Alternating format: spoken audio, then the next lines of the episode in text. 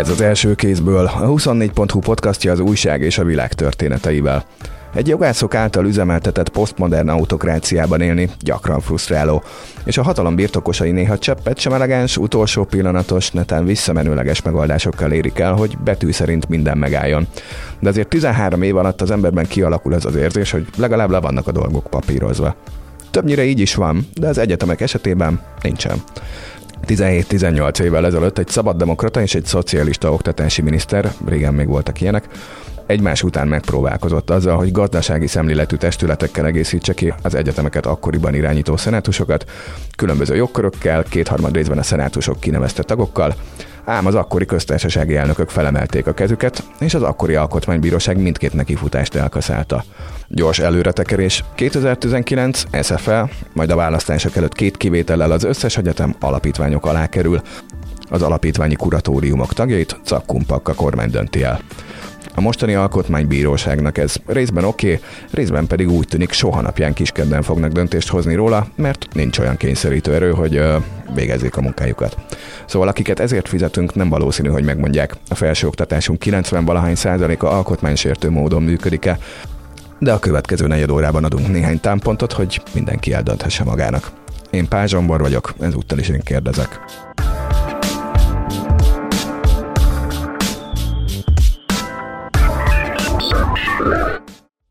Kozák Dániellel közéletrobotunk munkatársával vagyunk ketten a stúdióban. Hello! Szia! Az apropónk pedig egy szűnni nem akaró apropó, az egyetemek tulajdonosi és irányítási struktúrájának átalakítása Magyarországon.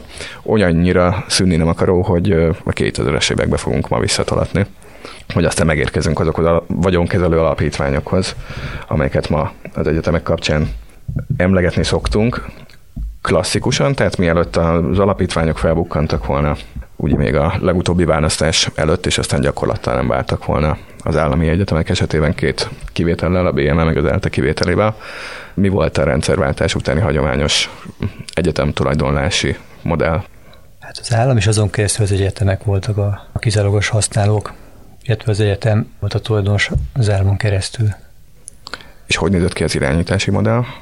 Mindent az egyetem szenátusa döntő gazdasági kérdésekben is, és ezt a 2000-es évek közepén próbálta az akkori oktatási miniszter Magyar Bálint megváltoztatni.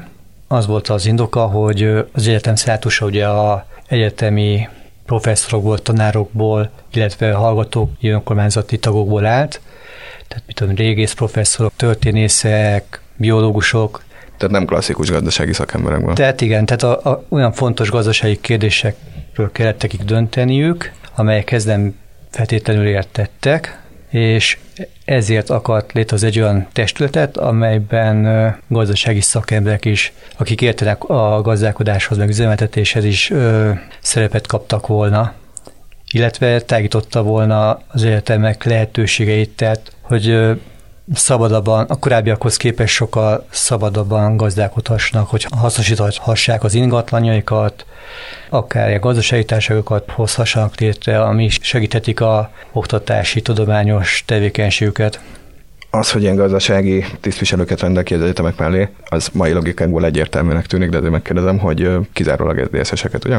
És mindet ő. Mi lett volna modell? Valójában nem így volt, hogyan választották volna ki őket egészen máshogy, mint a mostani egyetemi alapítványok kuratóriumai tagokat. Ott úgy lett volna, hogy a tagok kétharmadát az egyetemek delegálhatták volna, köztük lett volna a rektor is, tehát ő rektor lett volna ezeknek a, akkor úgy nevezték volna irányító testületben, a rektor lett volna az elnök, a tagok egyharmadát az oktatási miniszter jelölhette volna, tehát akkor Magyar Bálint, a többit pedig, a, pedig az egyetem szenátusa és egész szigorú összeférhetetlenségi szabályok voltak akkor, vagy lettek volna, tehát politikus nem lehetett volna, pártisztségviselő nem lehetett volna, köztisztviselő nem lehetett volna, tehát a, a, aki állami alkalmazásból lett volna, az, tehát az nem lehetett volna tagja, és a megbízatás idejük ugye 5 évre szólt. Illetve még a javadalmazásokat említi a cikked, ami a kisebb egyetemeknél, főiskoláknál, az ugye akkor még voltak főiskolák, az előző évben érvényes minimálbér háromszorosát, a nagyobbaknál meg a négyszeresét jelentette volna ami akkor egy nagyon durván, számszerűen máshogy kinéző szám lett volna, nem tudom, bármelyikünk meg tudja mondani hasból, hogy 2006-ban mennyi volt a minimálbér, most 600, illetve 800 ezer forintot jelentene ugye 200 ezeres mm-hmm. minimálbér mellett. Hát most elértékenénk kétszer annyit kapnak átlagosan egy átlagos kuratóriumban a tagok. Hát annyira, hogy igen, másfél millió forint az átlag, tehát a 600 ezernél két és fél yeah.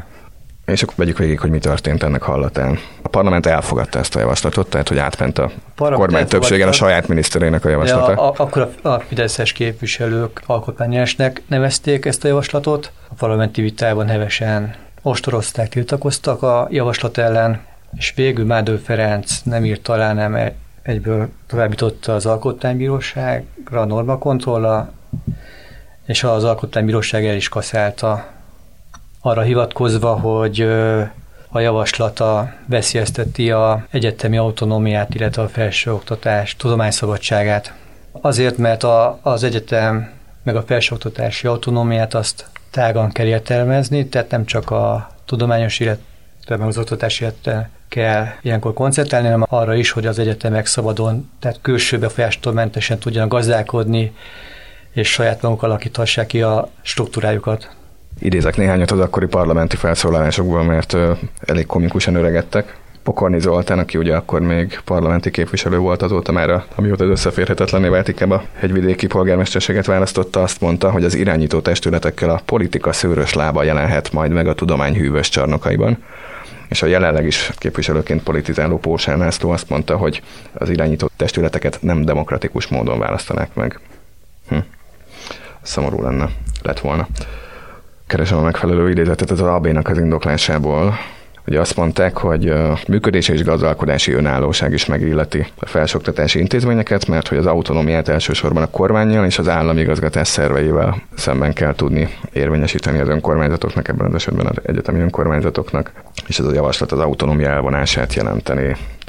És hogyan pattogott ez utána tovább? Próbáltak egy jobban demokratizált javaslatot? Egyrészt ezt nevezték azt a szervezetet gazdasági tanácsá, és annak már csak véleményezési jogot adtak, tehát azért van a feladat, hogy a szenátus meg a rektornak a javaslatait véleményezze, tanácsokat adjon, tehát egy tanácsadó véleményező testület lett volna mindenféle döntési kompetenciák nélkül, és ezekben a gazdasági tanácsokban főleg ilyen gazdasági vezetők kaptak helyet, bankvezetők, cégvezetők, volt pénzügyminiszterek, Járai Zsigmond nevét is lehet, lehet olvasni, hogy valamelyik ö, egyetemben szerepet kapott, vagy László Csaba, vagy Surányi György volt jegybankelnök, és érdekes, hogy még Hernádi Zsolt is ő benne volt a Corvinus Egyetem gazdasági tanácsába, aki ugye most a Corvinus Egyetemért Corvinus Egyetem fenntartó alapítványnak a kuratórium elnöke. Őt a, akkor a Corvinus Egyetem jelölte, tehát a szenátus jelölte a, oda.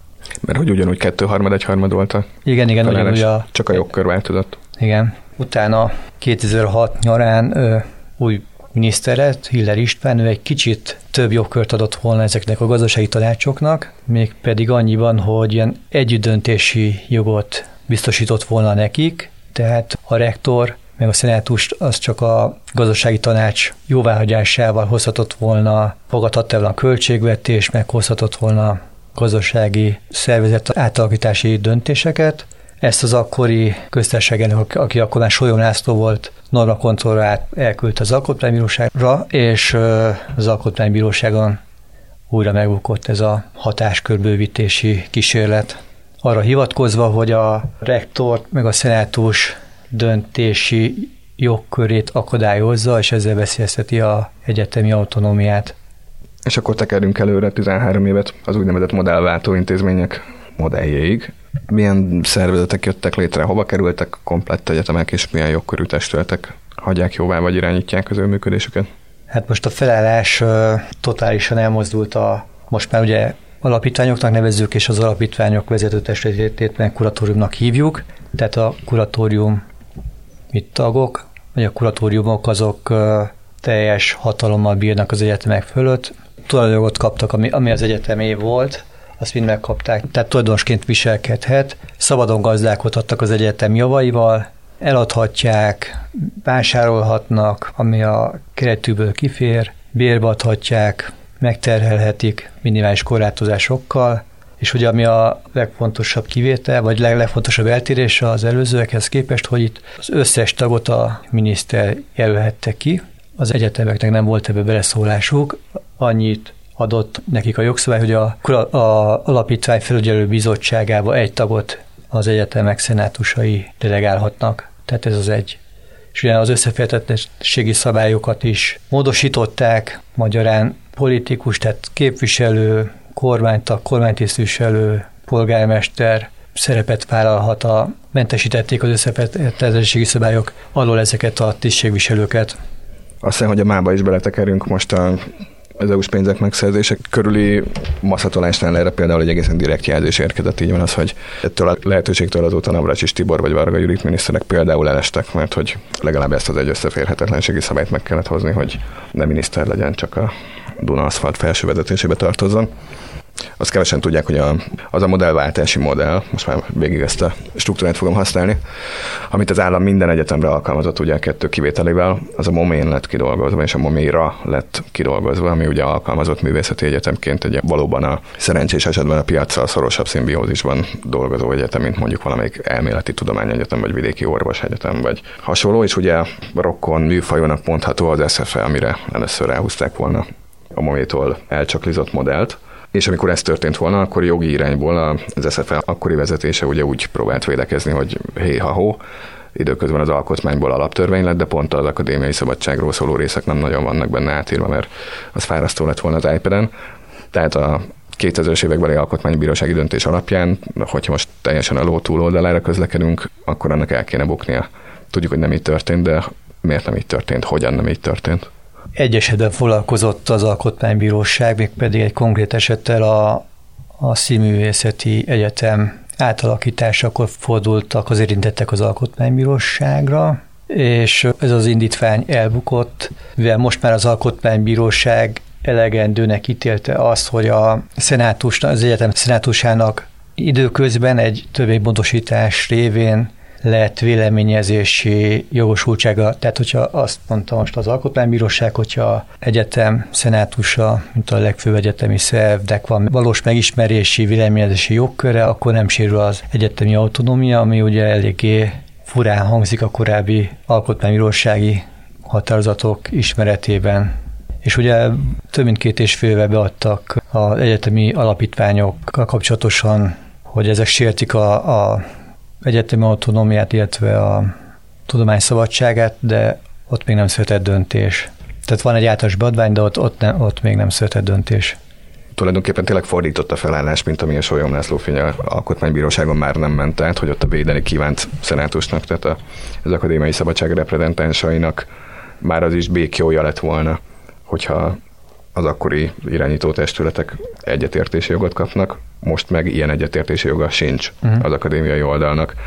De ezt nálunk szellemesebben fogalmazza meg Karsai Dániel alkotmányjogász, akit megszólaltat a telecikben. Hadd idézzem őt.